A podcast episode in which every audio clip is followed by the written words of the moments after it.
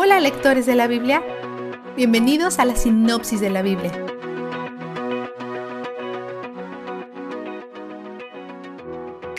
Algunos corintios desacreditaron a Pablo y se rehusaron a verlo como apóstol, ya que él no recibía dinero de parte de ellos. Pero él decía, un sueldo no es lo que me hace un apóstol. Yo soy un apóstol porque es Dios quien me designó hacerlo. Pablo tiene todo el derecho de recibir soporte de parte de ellos, pero decide negarse este derecho para que ellos no duden de sus motivos. Pero eso fue contraproducente. Esencialmente dice, ustedes no me contrataron, por lo tanto, tampoco me pueden despedir.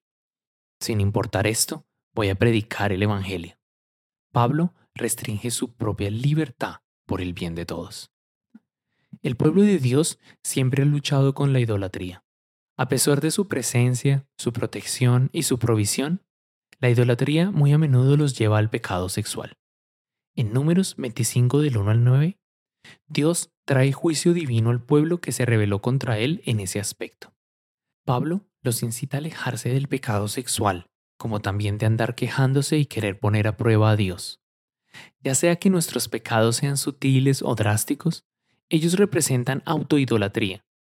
Estos atentan derrocar a Dios y a posicionarnos en su lugar. Todos nosotros somos capaces de cometer estos pecados, por lo que tenemos que permanecer humildes y en guardia contra ellos.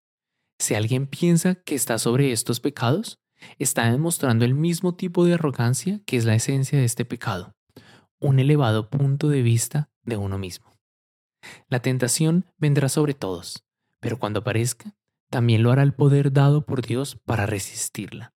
Luego, Pablo aborda nuevamente la ofrenda de comida para los ídolos, exponiendo más aquí, ya que él está hablando sobre la idolatría.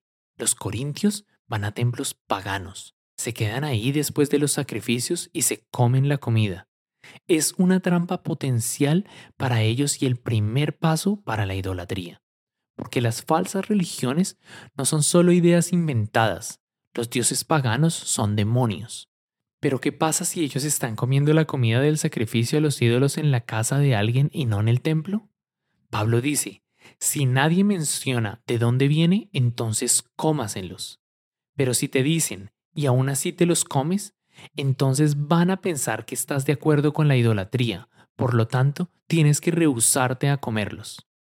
En el escenario del templo, el problema es la idolatría, y en el escenario de la casa, el problema es lo que las personas van a pensar. El problema no es la comida en sí. Estos son escenarios específicos en Corintios, pero potencialmente tienen una aplicación más amplia.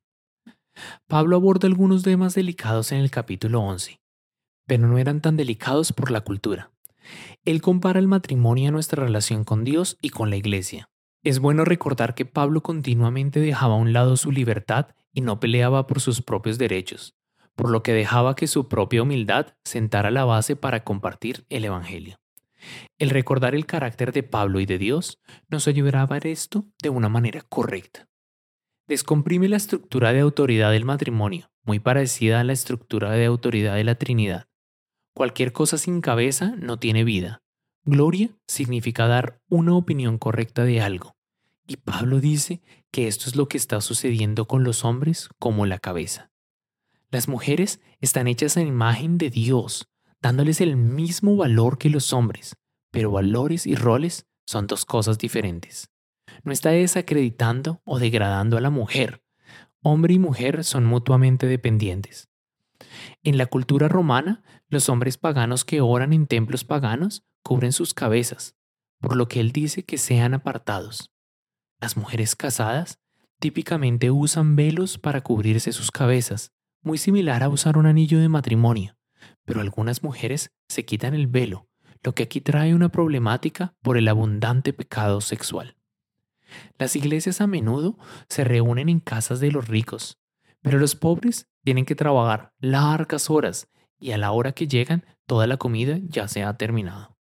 Jesús dice que comamos el pan y bebamos de la copa en memoria de Él, pero al parecer ellos están comiendo y bebiendo pero se han olvidado de Él y de su mandamiento de amarnos los unos a los otros. Ellos deben examinarse antes de tomar la comunión. ¿realmente entienden que esto se trata de la unidad de su cuerpo, de quienes participan en su cuerpo? Vistazo de Dios. Dios no deja que seamos tentados más allá del poder que Él nos da para resistir. 10, 12 al 13. En otras palabras, cuando Satanás nos tienta, Dios nos da la fuerza para decir no. Por lo tanto, apóyate en su fuerza.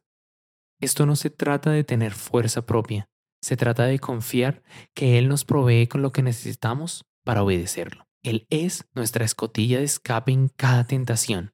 Él es donde el júbilo está.